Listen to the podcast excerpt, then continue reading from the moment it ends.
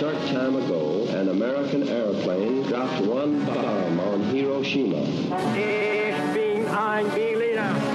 Mr. Gorbachev, tear down this.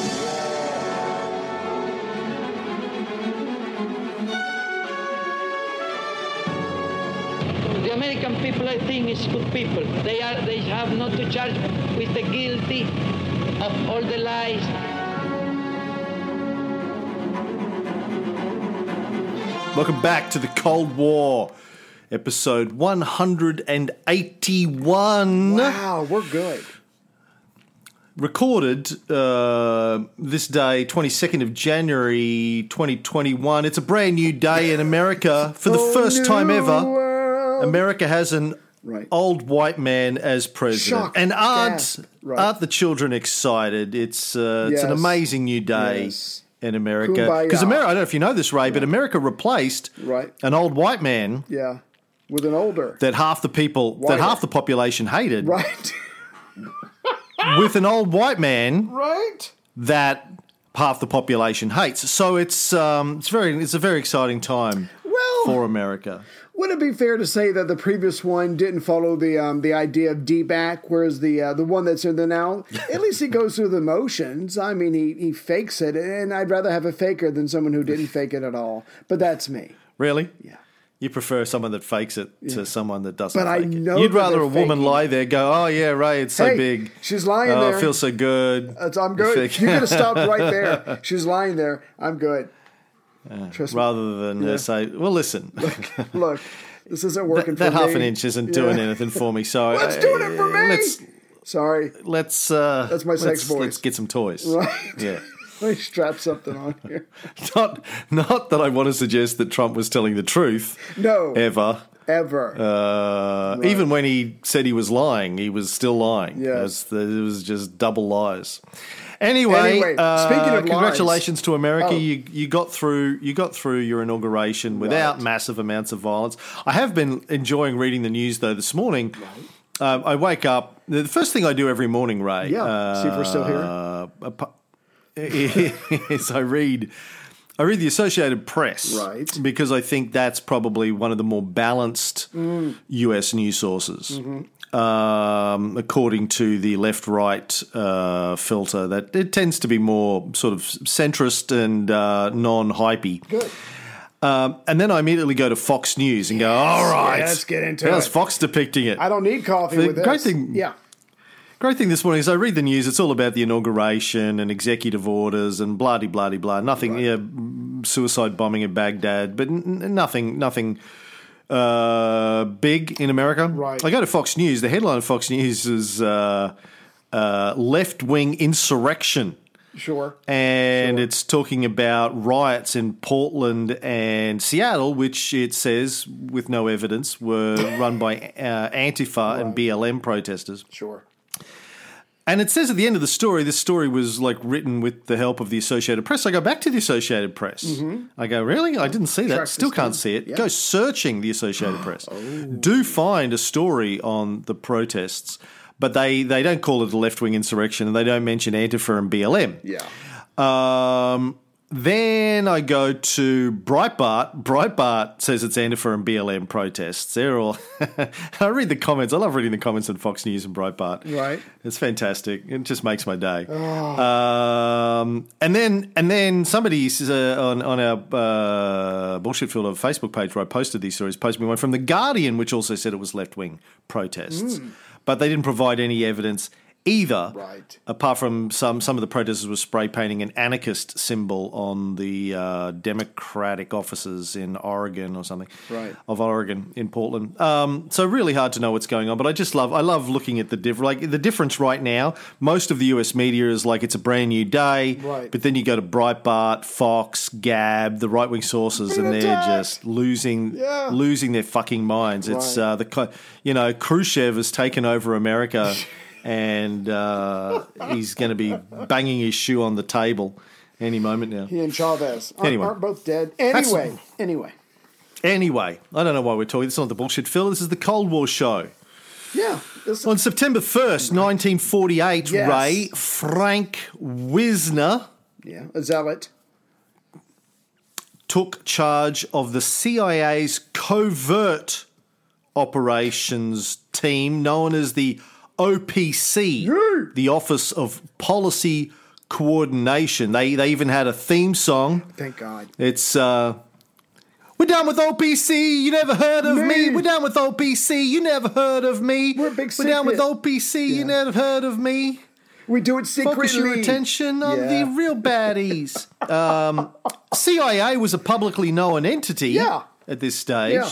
but the OPC was top secret. It was the Top. top secret Top division within top. the CIA. Right. Now, Frank Wisner Yes. wasn't the first guy to be offered the job of running the OPC. Who was the first guy they offered it to? Oh, I, I don't know. I, I just assumed that uh, Kennan wanted him and Forrestal wanted him and Marshall wanted him, so he'd be in there. But who else do they offer it to? Kennan originally offered the job to Allen Dulles, Right. Huh.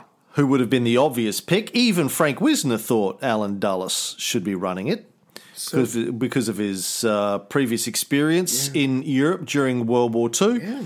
But when Kennan offered him the job, Dulles turned it down. Why do you think he turned it down, Ray? Ooh, ooh, um. Well, he loves spycraft. He loves all that shit. He's got a massive ego. Why? I, I, I am flummoxed, uh, and that is a real word. Why in the hell? Because we know that he's going to want it, desperately want it later. Why does he turn it down at this point in time? I honestly don't know. Well, there was an election going on at the time, and like most Americans at the time, he assumed that Harry Truman was going to lose the oh, presidential election. Right? And because he was a Republican, he was sure that the Republicans, Thomas Dewey was running against Truman, that Right. Dewey would make him the director of the CIA. So He's like, I'm not, just wait? I'm not, Yeah, delayed I'm not taking, I'm not taking, Fuck that shit. I'm not taking that job. I'm going to run the whole fucking thing, motherfuckers. world, mama. Yeah, yeah. yeah. Kind of didn't work. Why, you know, didn't work. Truman uh, surprisingly got re-elected, and uh, Dulles ended up having to wait until 1953 when there was a Republican, Eisenhower, in the White House, and then he got the top job. So Wisner is now the guy running the OPC, the secret, top secret, nobody knows about it, Right? covert division of the CIA. And the best way, I think you'll agree with me, the best way to avoid war is to hire a zealot, put him in charge of a place uh, where his, no one's going to be telling him what to do, tons of free money, can do whatever the fuck he wants. And his goal is to rid Europe of communism. I mean, this is going to be a cakewalk. Yeah, no problem. um, yes, his mission was to roll back the Soviets from Sure. Europe, Yeah. containment, Yeah. in the words of George Kennan Thompson. And uh, his office was in a crumbling old temporary War Department building in Washington that was known as the what, Ray? The Rat Palace. But it doesn't matter. Just because it's a, a, a piece of shit building from the war where they threw it up real quick after Pearl Harbor, doesn't matter. He's on a mission from God, even though there's rats running all over the place. They, the, his men call it the Rat Palace. He has very few men, and we'll get into that in just a second. But the, it doesn't matter because he's on a divine mission. He's going to do what the American military could not, like you said, roll back the communists Yeah. all by himself. Um, Stop making the American people part of your experiment. He, Rat Palace, uh, coincidentally, name of a heavy, uh, hair metal band I was in in the eighties. Uh, not surprised. Um, now, Wisner's OPC division was soon bigger than the rest of the CIA. yes. Co- covert ops had more people, more money, more power, and a lot of that was put together illegitimately Right. yes. because it was illegal. Yeah. Uh, as we've we've pointed out before, the whole covert ops thing was illegal. Now, the CIA was supposed to provide, Right. as people will recall, the president with information Yeah. regarding national security. they were supposed to be A clearinghouse. you know, getting getting Gathered together. Yeah, supposed to be getting information from everywhere, Yeah. sorting through it, Yeah. working out the typos, and uh, putting it in a nice Yeah. manila folder. Mr. Truman, if I could On just the have president's 15 desk. minutes of your time, this is what's going on. This is not a threat. This is something we should watch. Boom, boom, boom. You have a nice day, sir. Mm. And I'll see you tomorrow morning. That's it. That's it. Russians, Russians, bad and okay. uh, but Frank, Oh, no. Frankie Dubs, got not interested in No. that. Boring. Boring. he said. Boring. no one wants to do that. That's boring. Best form of defense is offense. That's right. And, and he figured the the fa- the fastest and easiest way Right. to do something about communism was to plot coups and bribe Damn politicians. right. Get in their face. You know, you just you, Yeah. yeah. Whenever it's going to be hard to send spies in to penetrate the Politburo. Yes. Let's just create trouble everywhere, cause trouble. Yes. that's uh, We'll get- you know. You, look, you may call it terrorism. we call it Freedom fighting. freedom and democracy. Yeah, yeah. Well, if if I can, because I think, and I don't want to give too much away, but but the CIA is going to have quite a difficult time over the years trying to get hardcore intelligence inside the Iron Curtain. And you're right. Look, that's going to take a long time. It's a deep game. I don't have the patience for that. And this guy truly is a zealot. So let's. Like you said, we'll create our own opportunities, and that's a nice way of putting it. And that's exactly what he wants to do. He actually draws up a five year plan. He knows exactly how he's going to go about this. Yeah, and part of his plan was to initially was to develop a multinational media conglomerate Sure. for spreading anti-communist and pro-American propaganda. Is there any other kind? Uh, Called it Fox News, and uh, was way ahead of his time. Right? He, uh, he he also wanted to wage economic warfare against the Soviet Union by counterfeiting money yeah. and manipulating markets, just washing it full of fake money, just fucking shit up. Economic warfare, man. Right. He spent millions, as we have mentioned on uh, earlier episodes, Right. trying to influence elections in different countries. Yeah. Bribing politicians, bribing religious leaders, bribing criminals, causing trouble, you know, bribing the media in these countries. Just, yeah. Well, I- I can bribe a politician, I can bribe a, a priest, but if I'm bribing a criminal, they're already a criminal. I'm just kind of working with the criminal. I, I, I think that's how that should be worded. I could be wrong. Well, it's, if you want, if you if you're trying to convince them Oh, to do right. what you want, right. I think that's technically bribery. Okay. All right. I think I think Anyway. I stand corrected. The the point point to understand about all of this Yeah. is in Frank's mind, Right. and in the mind, I think of many uh, Americans in the CIA, in the Pentagon, and probably in the White House at the time. He's preparing for World War Three. Yes. he He knows it's coming. legitimately, like like Christians, legitimately believe that Jesus is going to return any day now, Any day. any day. And I'm surprised he's not here Uh, already. Wisner, along with his colleagues, lit- generally believed that World War III was coming, and the best way to prepare, not prevent, No. but prepare for World War III Oh. Was to, you know, destabilize the Soviet Union in any way, shape, or form. You know, I had this realization um, Yeah. this week, Ray. Yeah. Again, this is more something for the bullshit filter, but I think it fits here. I, I, I came to the conclusion that America is a cult. That's not bad, actually. Okay. Tell me more. Well, it, it, if you think about the definition of a cult, I'm going to look it up. Sure. We'll see how many of these the United States uh, fit. Right. Ticks. Yeah. Yeah. I've got a few ticks. Don't know about you. Uh, well, if I go to Merriam Webster, it says definition of cult: a religion regarded as unorthodox or spurious. Now, is is the United States a religion? I think for I would argue for a lot of Americans it is a religion. Yes. It's it's a matter of uh, faith. Yes, Right. yes. You believe in America. You believe America is good and right and true and can do no wrong. Yes. Certainly, a guy like David Markham uh, feels that way. Um, I mean, there might, I'm sure there are, are Americans that are woke, but you know, there are. I'd say most Americans tend to believe Take that America is good and right. Right. At least the the American you know that they like, the governments that they like are good and true. They think that the other guys are bad and evil and horrible, but the ones that they like, Oh, they think are the good guys. And and America in general and its role in the world. Oh. like uh, I got into an argument with uh, a guy on Facebook this week, surprisingly. Um, who tried to tell me about all the all the good that America's done. Oh, been an overwhelming force for good in the world. I'm like, really? You want to you want to give me some evidence of that? Uh, he said he started to try and debate me, and I said, wait, wait, wait, wait. Have you listened to our Cold War series? And he said, no. And I said, well, just go listen to it. Right. I'm not gonna Catch up. I'm not gonna. You've done 200 shows. I'm not gonna Yeah. like you know rehash all of it here. That's why I do the fucking podcasts, so I don't have to get involved in Facebook debates. Right. And then he, he DM'd me later and goes, "I just signed up and didn't realize it was 200 episodes long." I'm like, yeah, well, He could- you're welcome, I guess. He could probably fit his ideas on a napkin. So now you know what you're dealing with. now you know why I'm not going to, Right. uh, you know, regurgitate all of this on Facebook because there's too much to it. Anyway, definition of a cult: a great devotion to a person, idea, object, movement, or work. Check.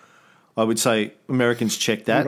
Um, uh, let's see. Whereas I think, I mean, usually it's it's it's something about uh, definitions of uh, like led by a leader that can do no wrong, um, something like that. Right. I think you know at least half Americans think that their president uh, at, at any time can do no wrong. Yes. Um, you know they get behind them and just believe in them 110. A charismatic. Here we go.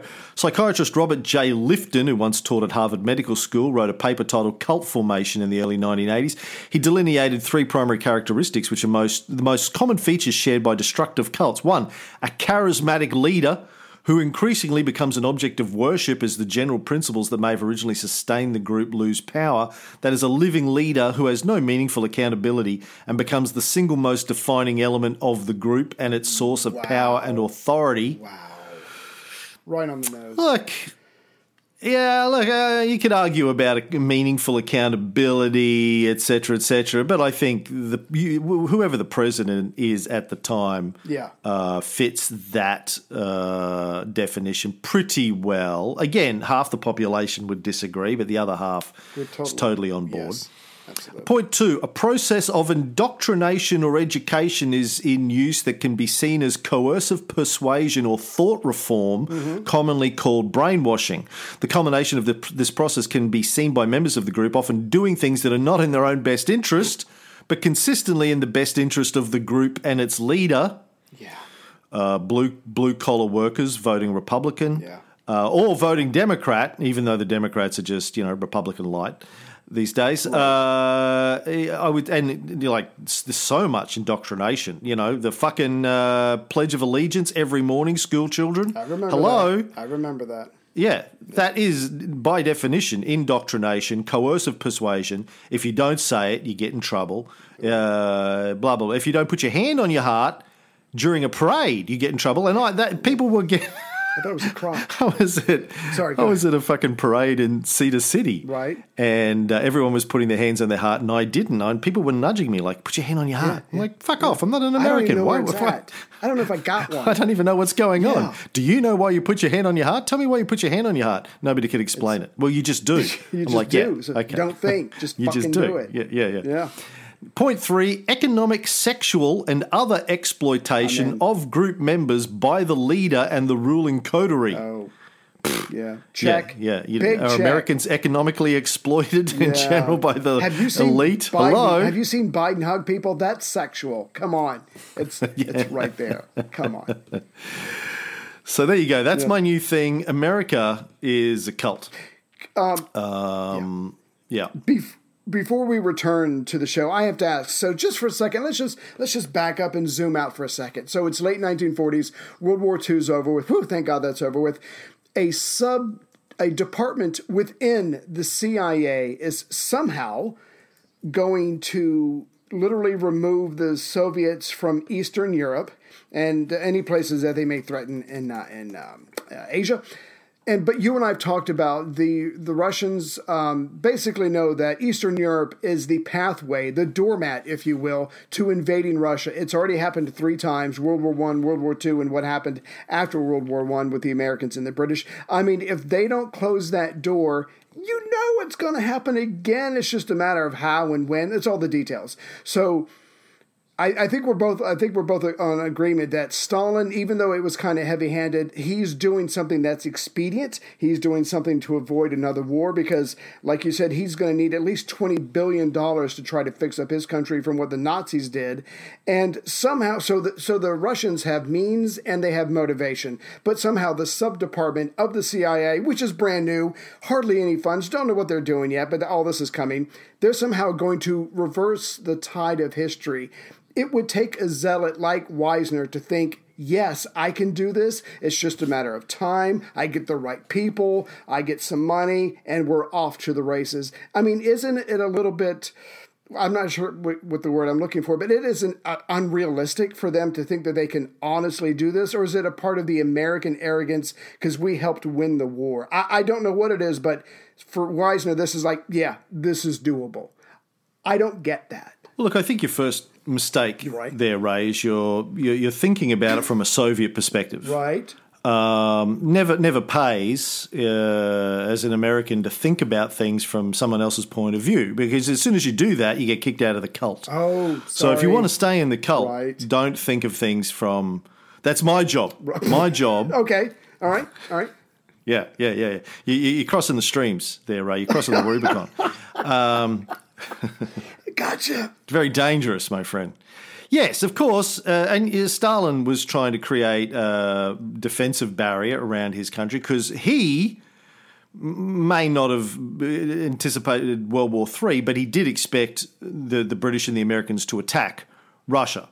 Uh, partly because that was uh, communist uh, ideology. They believed that capitalists would try and crush any sort of socialist experiment, and they were right on that. B, uh, because of experience, as you say, they, they've been invaded before by the West twice in his lifetime, and also by Japan. We should point out as well, um, back in the late 1800s.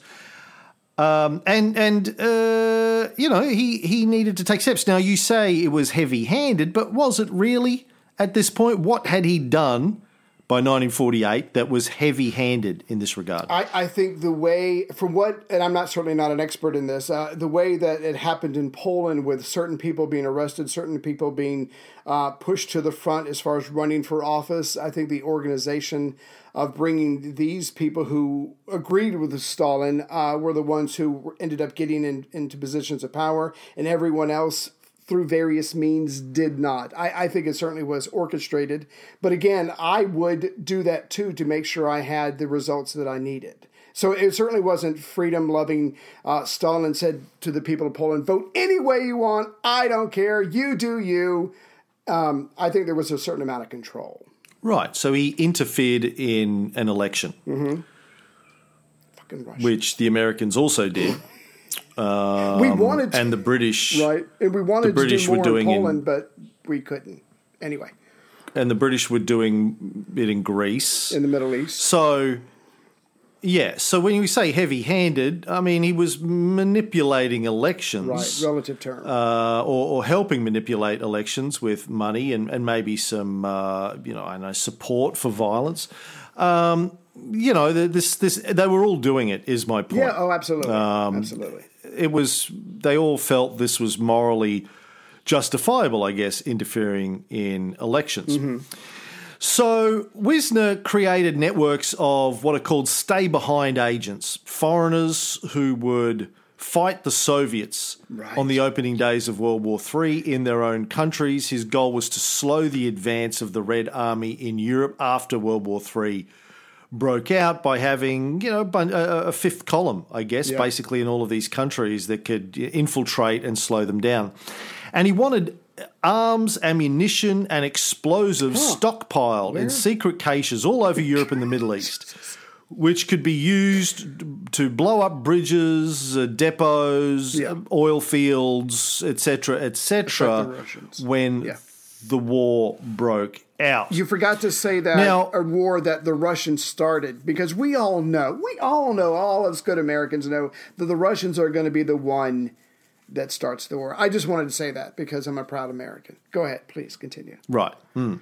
hmm General Curtis LeMay, our old friend, now the new chief of the Strategic Air Command, yeah. guy who's in control of America's nuclear weapons, which he built, Mm-hmm. oversaw the, the building of them, knew that after he sent his bombers in to bomb the fuck out of Moscow with nuclear weapons. What's the Russian start of the war? Uh, they would right? Yes, yes. they would have to refuel on their way back, Right. um, or- or they'd have to bail out Yes. somewhere. Yes. Uh, uh, you know, sort of uh, behind the Iron Curtain. Yeah. So Curtis told Frank, or his right hand man, Franklin Lindsay, to build a rat line Mm-hmm. Yeah. inside the Soviet Union, an evacuation route for his men to escape overland. Yeah. Now, uh, building rat lines outside. Behind the Iron Curtain. yeah. Yeah. does this sound like does this sound like a good plan, Ray? Building rat lines inside the Soviet Union? Well- Uh, Does, mm, on paper, I think it's phenomenal. Now, like the Underground Railroad for runaway slaves uh, in America to get to Canada, it was an open society. It was rather easier to to establish that. This is this is Stalin's Russia. I mean, they've got a lockdown um, on, on this. The NKVD, the the precursor to the KGB, whatever. I mean. Not only do the not only does Frank Wisner not have any agents behind the lines, but he's suddenly going to find these people, train them, give them arms, then send them. They're supposed to somehow get through uh, behind behind the Iron Curtain, and then set something up. This, to me, is something that Walt Disney should be thinking about because it's a fucking fantasy. But hey, what a windo! This is Frank Wisner's. Um, this is now his his goal, his task given to him by the uh, by the Strategic Command. Set up, set, basically set up an underground railroad inside Soviet Russia and all its territories to be able to get these pilots out once they have to ditch their planes. We are dealing with fantasy here, in my opinion. so you're saying instead of a rat line, it should be a Mickey Mouse line? Yes, because it's just as realistic. Yes. hey, Curtis! I can do it. Yeah. Hello, boys and girls. Hello, pilots. Oh, that's very good. Thank you. I just So you have to. How hard do you have to squeeze your nuts to be able to do that? Um, I have an always answer for this. As hard as you squeezed them when we were at a stop sign and you were driving in the van, I was in the passenger seat for no reason whatsoever that I can remember. You reached over and squeezed. Ever since then, I've been able to do Mickey Mouse. I wasn't squeezing. You misunderstood Oh, that. I told you at the a time. I was checking Oh. to see if you had any. Oh, I bet you were yeah, surprised. yeah, yeah, yeah. Anyway, they haven't been. I was. They haven't been the same since. Anyway, so to me, I this thought is Heather had chopped them off. to me this is right up there with Wisner somehow defeating Soviet Russia on his own. But anyway, Now, apparently, uh, Curtis's Air Force colonels were barking commands Oh, they at love this the idea. guys in the CIA. yeah, No, they and they also figured that they basically own the CIA. They could get it to do whatever they wanted. My bitch. And they were giving them all sorts of orders like steal us a Soviet fighter bomber, Sure. preferably with the pilot Sure. stuffed in a gunny sack, Check. infiltrate agents with radios onto every airfield between Berlin and the Urals, Check, check. sabotage every military runway in the Soviet Union at the first sign of a war. check, check, check. Like, Um, and these weren't requests; these were orders coming in from Air Force corners. Like, okay, you basically need to uh, infiltrate Everywhere, all of the yes. exit avenues from the Soviet Union. Well, well, how the fuck is Wisner going to do that? He's got like at this stage like five guys and a pony, so he's going to need an army of thousands Yes. of American covert spies, foreigners. and that's what he sets out Right. to do. But- well, he needs the, the the spies to recruit the Yeah. Oh, foreigners. Oh, good point. Good point.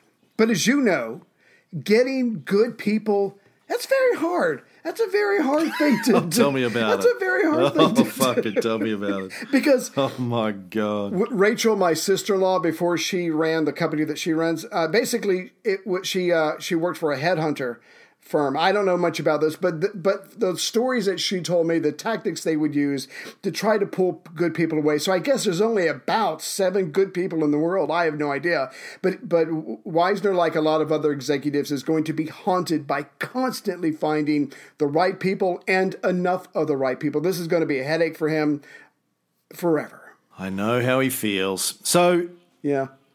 in the in the early stages, he recruited anyone with a heartbeat. Oh, he would me. go from Pentagon. yeah, you would have fit right in. Pentagon, Park Avenue, Yale, Harvard, Princeton. Mm-hmm. Professors and coaches were paid to spot potential CIA talent. Nice. He hired lawyers, bankers, college kids, old makers. school friends, Right. veterans who couldn't find a job Right.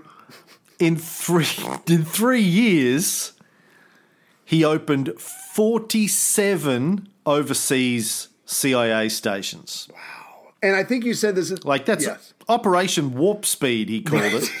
Um, bit like Trump's Operation Warp Speed. He he got a lot of stuff happening really quickly. Didn't really Right. know what to do with it when he got it up and running. But you know, he, he got it up and running. No, nothing happened. There was a lot of movement. but he got it up and running. Yeah, there was a lot of very good at getting things up and running. Frank was. right. There's a there's a lot of uh, movement going on, and I very good at starting shit. Oh, I can- Not very good yeah, at finishing no. it, but good at starting right. it. Right, it's kind of like me and sex. Anyway, I think you might have said this at the beginning of the uh, episode. I can't remember, but Wisner uh, truly is um, a zealot. He worked six days a week, twelve hours a day. Obviously, didn't have much of a personal life except for alcoholism, and he expected his officers to do the same. So don't get me wrong. This guy has an idea. He's on a mission from God. He is completely behind it, and he complete he thinks it's completely doable, and he does give it his all. But but like you were hinting at a second ago, finding the right people, finding enough of the right people fast enough is just something that is going to be, I think, beyond him. Not that he's not going to be able to stir up a lot of dust, but the world only moves so fast, but there's just nothing that can satisfy this guy. This guy truly is on a quest, um, and he's just trying to grab as many people as he possibly can. Some of them are going to be better than others. Almost every city where he set up a, a station, they had two CIA station chiefs. One working on the, the official job of the CIA, espionage, intelligence gathering, the Office of Special Operations, OSO.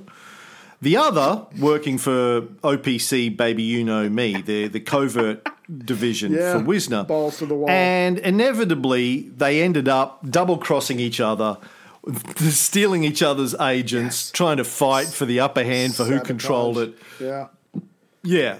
So uh, you didn't. They didn't need the Soviets to disable CIA stations. Apparently, the CIA station chiefs were very capable of sabotaging themselves. But. Wisner helped in this because you mentioned a couple of minutes ago that eventually there's going to be a lot of money flowing through his department and not the CIA in general. So he's going to take a lot of the money that he gets and he's going to, he's literally going to steal out the other part of the CIA's uh, staff by offering them a lot more money and a chance to be a hero. So again, his own passion is blinding him. He's he's literally doing something good with one hand and ruining it w- with the other. Not unlike masturbating with a cheese grater. I mean, this this guy is is too much motion, not enough results. But this guy's killing. he's why do exhausting you, me. Why do you say masturbating with a cheese grater with such confidence, like you absolutely have tried that I before? um. Well, you hear about it. Try everything once. That's in- your policy. To the kitchen naked one. Anyway, yeah, yeah, just once. Just once. Yeah, he poached hundreds of officers from OSO, and he very quickly controlled a huge military stockpile. He had How much, Cam? aircraft, arms, Sorry. ammunition, parachutes, uniforms, estimated of a value of around two hundred fifty million dollars, nineteen forty eight money, which money. is like a lot of money. Um, within a few years, Right. he had thousands of people under his command, was running around trying to overthrow governments and influence elections around the world. And all of this Right. was a complete secret Yes. to the American people, all off the back of NSC 68 that we mentioned a few episodes ago, which was also top secret. Yes. One of one of Wisner's earliest hires was a guy called James McCargar. He was a State Department employee who had been running clandestine ops in Hungary Yeah. during World War II. He was put in charge of seven nations Greece, Turkey, Albania, Hungary, Romania, Bulgaria, and Yugoslavia. Sounds right. I can do it. In 1963, he published a book under the pseudonym Christopher Felix. It's called A Short Course in the Secret War. I read it. Um, it's exactly what you'd expect for a book written by a CIA agent at the height of the Cold War. Um, very, very sort of pro USA, uh, anti, you know, uh, Russian. No, no understanding of, of Russian perspective, Soviet perspective, what they're trying to accomplish. It's all Soviet evil, America good. Sounds right. Um, and he wrote this in 1963, as I said, just after most Americans even worked out that the CIA was involved in covert operations after the failure of the Bay of Pigs. Right. Uh, they were like, "What? Our government's trying to overthrow another government? When did that happen?" It's not cricket. Yeah. But I want to I want to read this story because um, in one chapter called "The Art of Cover," about halfway through the book, he tells this great story. During the Second World War, an Englishman, whom we shall call Geoffrey, was living in Tangier. As a mildly eccentric bachelor whose small private income enabled him to indulge his liking for the climate, the good life, and a certain sense of the exotic, Geoffrey had already spent some years there. In peacetime, he was no different from the majority of other members of the Tangier British community. In other words, his cover for his work as a British intelligence agent, which he was, made sense precisely because he didn't stand out. The outbreak of war changed that. In fact, the problem became exactly the reverse. For Geoffrey to continue and to cultivate those Axis contacts which were desired, he now had to have a cover which would isolate him from his fellow Britishers. Right. It had to be one which would explain his continued presence in Tangier and would make him acceptable to his German, Italian, and Spanish sources. It would certainly not be sufficient for him merely to pose as a pro Axis Englishman. Mm-hmm. It is the fate of turncoats, usually unforeseen by them, to be regarded with double suspicion by their newfound friends. There is always a counter espionage official somewhere who continues to suspect that even the most sincere defector is a double agent. Something was needed which would lend authenticity to Geoffrey's banal, in the eyes of covert operations professionals, protestations of pro Axis sentiments. Like most Englishmen of his class, Geoffrey had had various scrapes in his past and was given to occasional hell raising of sorts. It was decided to play up this aspect of Geoffrey. In fact, to put on the act of the Englishman going native, running to seed in his exile, a sort of Somerset Maugham China Seas character in a North African setting. I was thinking more of uh, uh, Colonel, uh, what's his fucking name? Marlon Brando and Apocalypse Now. Oh. Shit. Kling Klinger? Colonel, no, that's MASH. Colonel Hogan's Heroes. Um, Kurtz. Kurtz, thank you. Colonel Kurtz. Yeah. Gone native, you know? That's what I'm thinking. Um, but it had to be authentic. Geoffrey had to live his cover, as the professional saying has it. Right. Had to be a method actor. Speaking of Brando, Right. he did so. He went from women to men, Oh. from alcohol to drugs, and from bad to worse. See, it's not gay, Ray, if MI5 tells you to fuck other men You do it for king as part and, of your cover. Queen and country. Or king and country. That's at the time. Yeah. Yeah. I need you to fuck As this Chrissy guy. always says, right. Chrissy always says, "Is that gay guy? Is that guy gay or just British?" It's very hard to tell. Possibly both. Geoffrey perfectly, Geoffrey, George Michael, fucking Freddy Krueger. No, Freddie Mercury. Mercury, yeah. Freddy Krueger. You never know about Freddy Krueger. I mean, because we never got past the uh, Freddy clause, so Oh, Well, a little known fact that Freddy Krueger was really Freddie he'd Mercury. kill you or rape you, and he gave you a choice. That's why there's a lot of dead people. when he died, when he died, he came back as Freddy Krueger. Uh, I think he died a few years after that film, but uh, don't fucking timeline me. It's uh, timey wimey. You know that timey wimey shit. Geoffrey Geoffrey perfectly fitted the Nazi preconceptions of the errant, degenerate Englishman.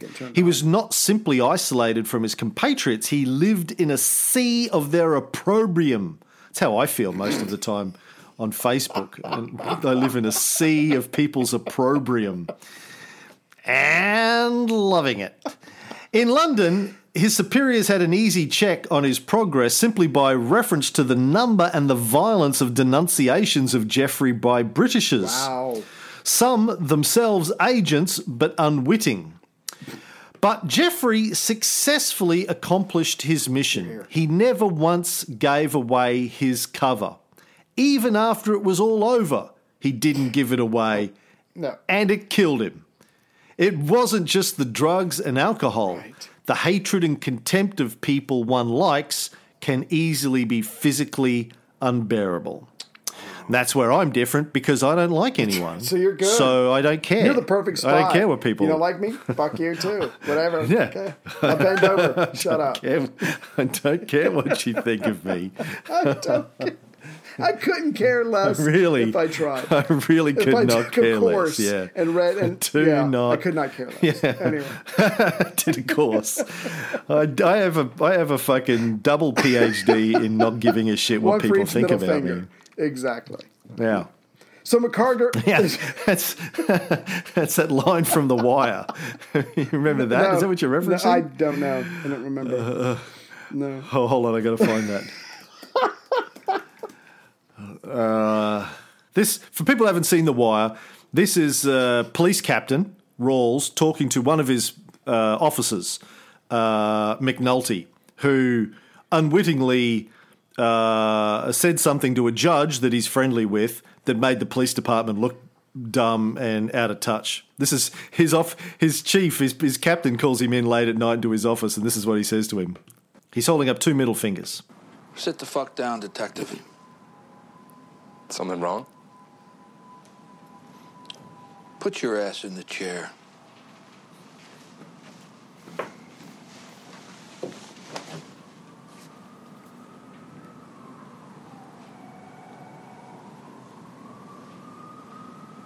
You see these, McNulty? You see them? These are for you. These are for you for as long as it takes me to get even. Major, what. No, no, don't major me, you backstabbing smartass piece of shit. What the fuck you doing over at the courthouse anyway? Why the fuck are you talking to some shitbag judge? These are for you, McNulty. This one over here is going up your narrow fucking Irish ass.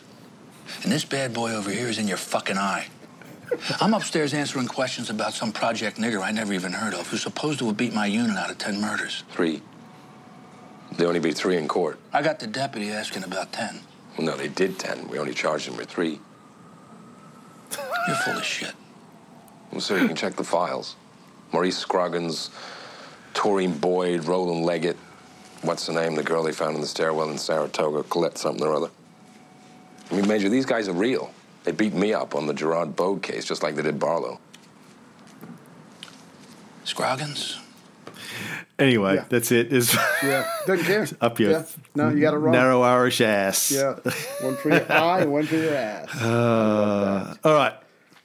Another early hire uh, of Frank Wisner's was a guy called Al Ulmer. He was sent to Athens, Mm-hmm. Yeah. where he was also set out to cover 10 nations. Shout out to our friend Mickey in Athens. Mickey. We've been chatting with Mickey this week. Mickey's doing great. He's in uh, Athens doing great. Life's good, he says.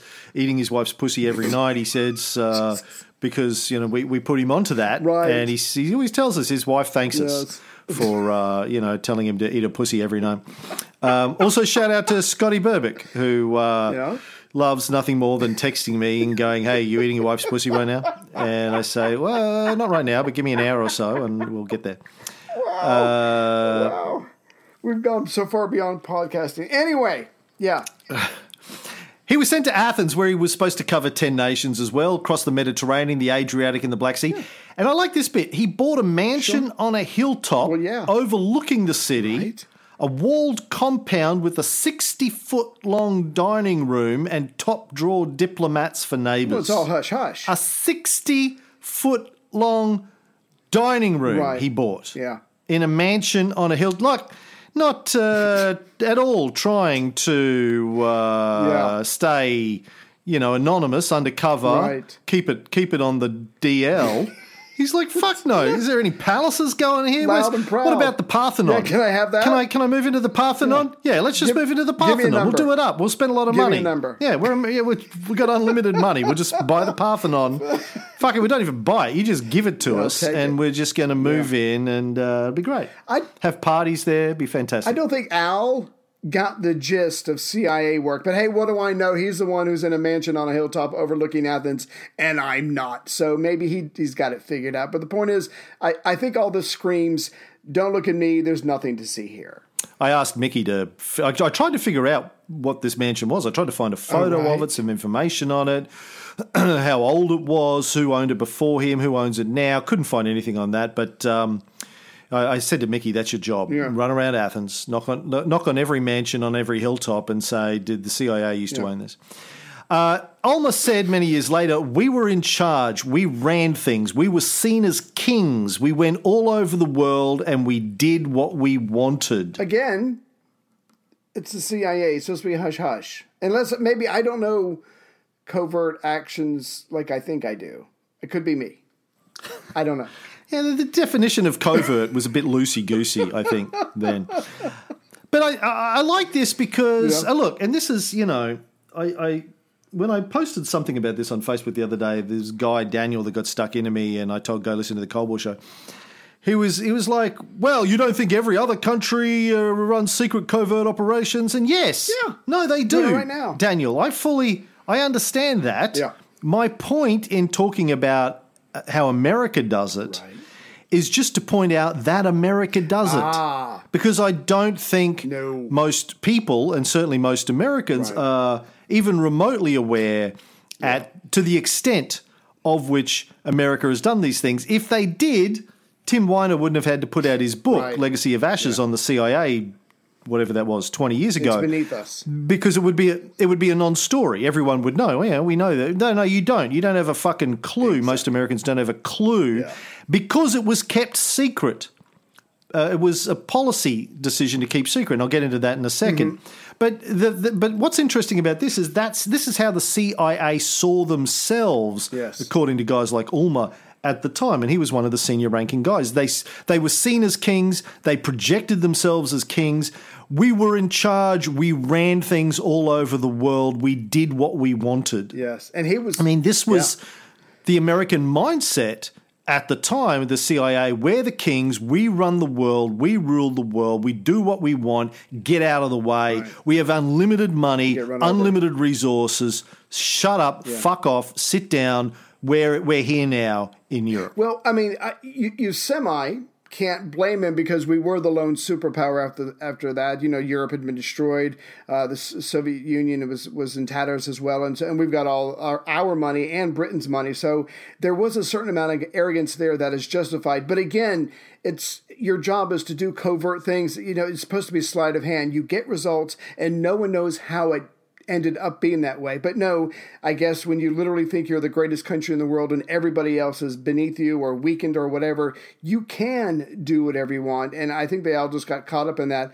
And I think it would also go back to Al's personality as well. They should have brought someone else in who wouldn't have hired, uh, rented a mansion, but that's what happened. And obviously, he never got in trouble for it. Now, the CIA uh, in Greece started uh, to channel secret funds Yes. To Greece's most ambitious and corrupt military and intelligence officers, Right? promising them that if they did what the CIA told them to do, they would one day end up running the country. Now, we know that England has already, uh, Britain's already been in Greece, uh, you know, fucking up the uh, communists that fought the Nazis. Uh, Britain decided, well, thanks very much for beating the Nazis, but we're going to fuck you over now, kick you out, and uh, reinstall your king. Yeah. Uh, you know, when we said uh, Atlantic Charter, self determination of all peoples, we didn't we didn't specify Right. Greeks. So, No, you know, nothing personal. Yeah. sorry. Yeah. All peoples hashtag. Uh, well, no. Not used. No Greeks. Right. right. So Yeah. the point is, one day there might be a, a military officer or an intelligence officer who's in his mid to late twenties. They get him on the payroll now. Twenty years from now, or whatever, he's in charge of the country, or he's got a, a position of premier or foreign minister. He is now owned by the CIA. So again, there was some long term. Uh, planning here, which is always a good thing to do, but at the same time, you're right. I mean, they're certainly bashing people over the head with just bags full of money. which and this is the genius of it Right. this has been the the american style of hegemony since the end of world war ii and it's brilliant Oh, yeah. and i think this is one reason again why a lot of people don't understand the nature of america's empire we've even had scholars on the show argue with me whether that america is an empire Right. because uh, they don't see it in, in the sense of a, like an 18th, 19th century Right. Empire, right? It, it's The not. doesn't matter. you know, America's not. America's not running around the world, you know, uh, putting boots on the ground in 800 countries and putting flags everywhere and saying you're now part of our country gunboat and diplomacy. uh, all that Yeah, kind of stuff. yeah. yeah. It's done by money. Benjamin. It's it's yeah, it's done by buying your way uh, into positions of influence and power. You know, they were running around Europe at the time, you know, uh, uh, talking to politicians, generals, spy chiefs, newspaper publishers, union bosses, cultural organizations, religious organizations, anyone who needed cash. And of course, everyone needed cash because Europe was fucked, Right. broke, flattened, Right. destroyed, crushed. Literally. Everyone needed cash. And so the CIA is running around Europe Yeah. With briefcases full of cash, saying, listen, anyone who's willing to say no to communism and yes to America Hey. gets a briefcase of cash. It was Oprah. They sent Oprah out there. She's going, you get a briefcase of cash, and you get a briefcase of cash, and you get a briefcase of cash. Right. And this is still how America does it. Today, this is a lot more what they do with Guaido in Venezuela. Yeah. This is what they did after they toppled Saddam in Iraq. Obviously, the famous story where they flew an entire plane load full of cash. Pallet. I think it was Pallets. two billion dollars. Yes. I'm trying to remember the number. And flew it into Baghdad, and then it just disappeared. Hey. and Pentagon can't account for ninety percent of That it. happens. So And yeah. and w- eh, when they did an audit, and they said to whatever the fucking name of the general was who was running Iraq Mm-hmm. for America at the time, what what did you do with the cash? He goes, well, we gave it to people. Who'd you give it to? I don't know. We didn't ask for receipt. receipts. We're in a hurry. We just gave it away. spreading the love, baby. Uh, yeah. Yeah, yeah. Uh, this is how uh, you know, as, as uh, fucking what's his face uh, said, Robbie Downey Jr. Uh, have I got that quote? I've got this quote. Everybody knows you never go full retard. It wasn't the quote I was looking for though, but the one the one from Iron Man where he says, "You know, that's how my father did it. That's how I did it, and it's worked out." Oh, here it is. That's how Dad did it. That's how America does it. And it's worked out pretty well so far. For America. Yeah, see? For America, not so much Well, yes. other people. Yeah, yeah, Yeah. It works out. It, it it it worked out pretty well. So they just keep doing it, you know, and and it's not because you don't see this happen. Yeah. You're not aware of it. It doesn't get covered much in the media. Yeah. It's just going around and buying influence uh, from corrupt people. Yeah. What most Now- Yeah, sorry, go ahead. Yeah. I was just going to say real quick what most people didn't know is that Wisner had a t shirt on under a suit that said, not bullets, but Benjamins, because that's the new weapon. Now, you're probably asking yourself, where in the hell are they getting all this cash from? Over to you. Well, yes, but before we get into that, sorry. I want to talk about again a little bit more. We're going to finish up the episode maybe with this about why Americans are clueless about it. Most Americans, be? a lot of Americans. Well, yes, partly uh, it helps with the cult. Right. in in the in the cult conditioning, you're not allowed to talk about this, um, or or acknowledge it or admit to it Right. because then you're betraying your um, holy leader. But it's also because of NSC 10.2, 10 slash 2. Tell me about it. Well, we discussed this a few episodes ago, Ray, um, three or four episodes ago. This was part of the creation of the CIA. Uh, signed June 18th, 1948, National Security Council Directive on Office of Special Projects, which is what the OPC was known as uh, originally. Um, part of it is specifies this idea of plausible deniability, and it's actually the first time the term plausible deniability entered into the lexicon of U.S. foreign relations. Here's the I've got the uh, NS uh, what is NSC uh, document here in front of me ten slash two. Uh, let me read this section. It's clause five. As used in this directive. Now, this was a secret thing signed, right? Nobody knew about this. As used in this directive, covert operations are understood to be all activities which are conducted or sponsored by this government against hostile foreign states or groups or in support of friendly foreign states or groups, but which are so planned and executed that any US government responsibility for them is not evident to unauthorized persons, and that if uncovered, the US government can plausibly disclaim any responsibility for them. Specifically, such operations shall include any covert activities related to propaganda, economic warfare, preventative direct action, preventive direct action. I don't know why I put another T in there, uh, including sabotage, anti sabotage, demolition and evacuation measures, subversion against hostile states, including assistance to underground resistance movements, guerrillas, and refugee liberation groups, and support of indigenous anti communist elements in the threatened countries of the free world.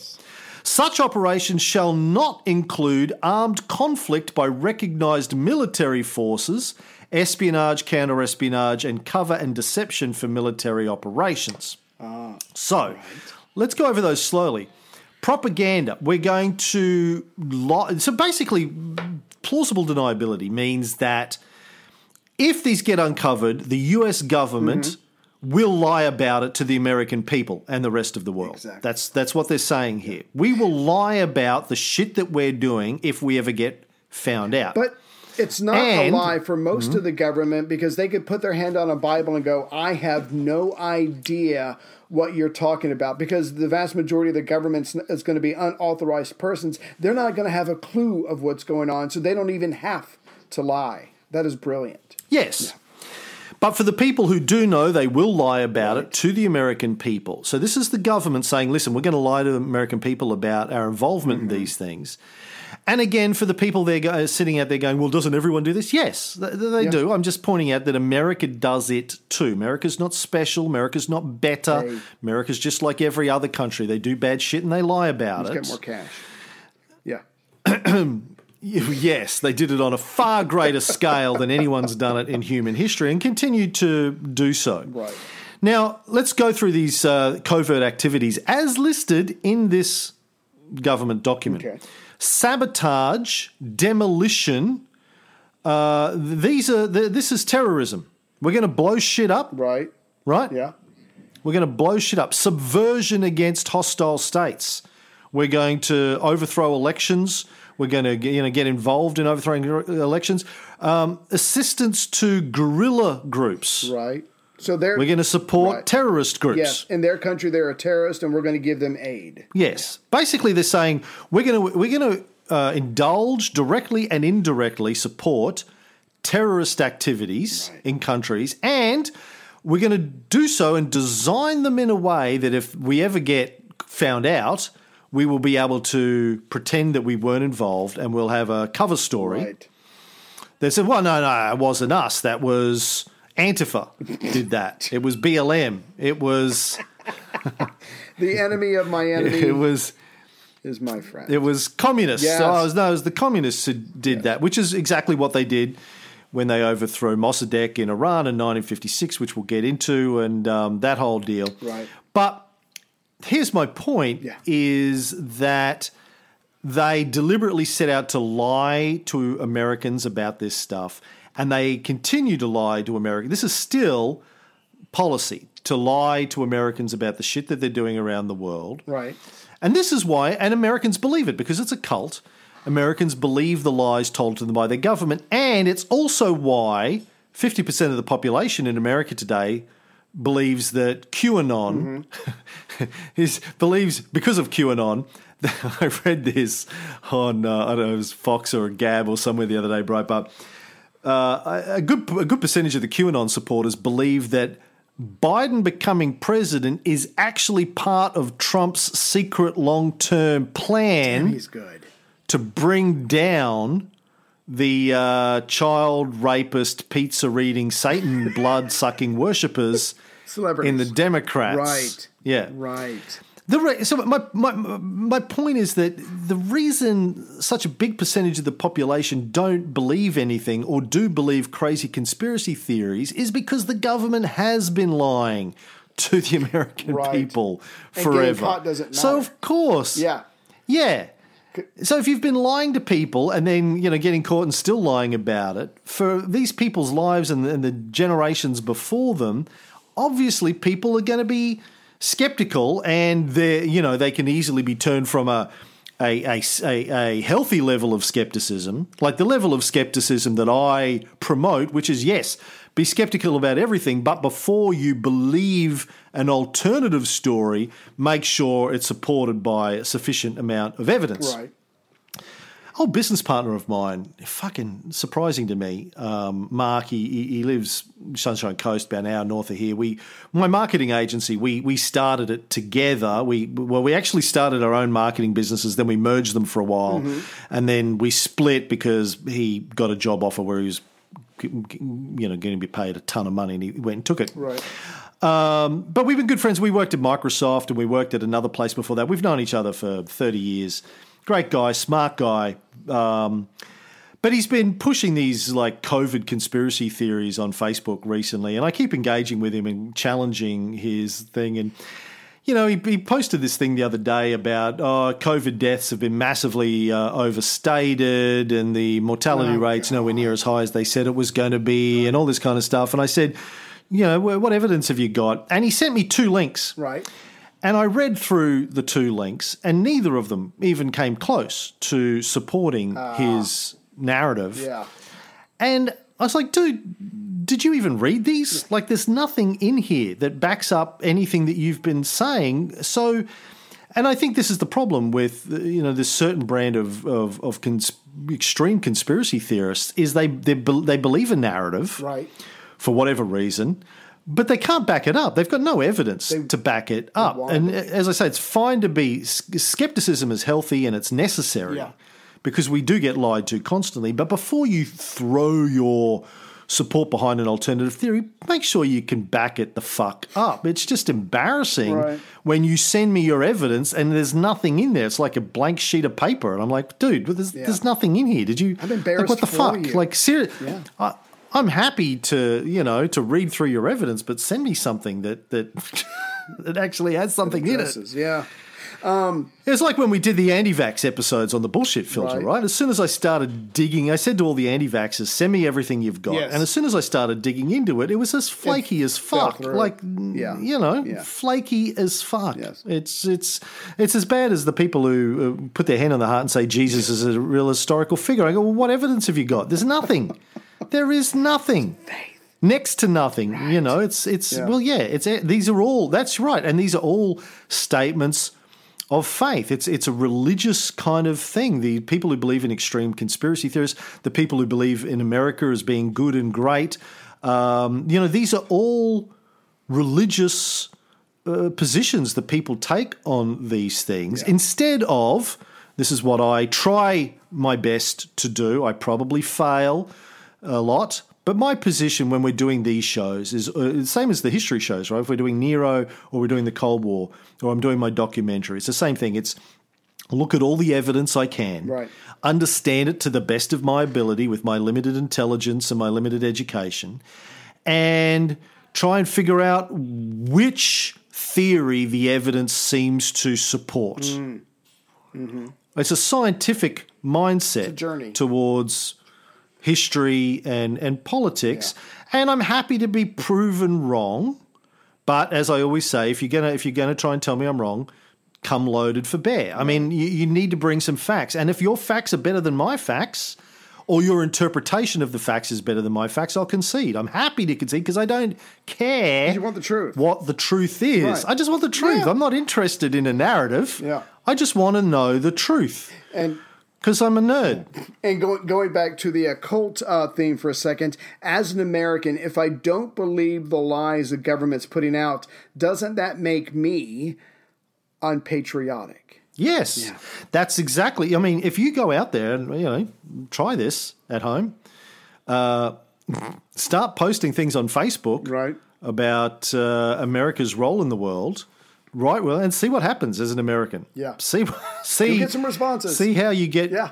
yeah. See how you get beaten down by uh, Right. the other cult members. Yeah. Wow. Um, And nothing's changed. And a healthy a healthy society would go. Uh, oh, really? That's interesting. I didn't know that. Um, you know, show me the evidence. I'm fascinated. You know, if we're doing bad shit, I want to know about it. Right. But no, that's not the response. The response, I get this from Markham all the time. The response is, "What a load of bullshit! You don't understand anything." And I'll be like, "Okay, well, you know, show me where it's wrong." I don't have time to show you where you're wrong. Of course you don't. I mean, that's what I said to the guy who wanted to me, but I said, go listen to the podcast Right. because I, I do it all here. You know? Anyway, Yeah. that's it. That's the episode. We'll be back uh, next time.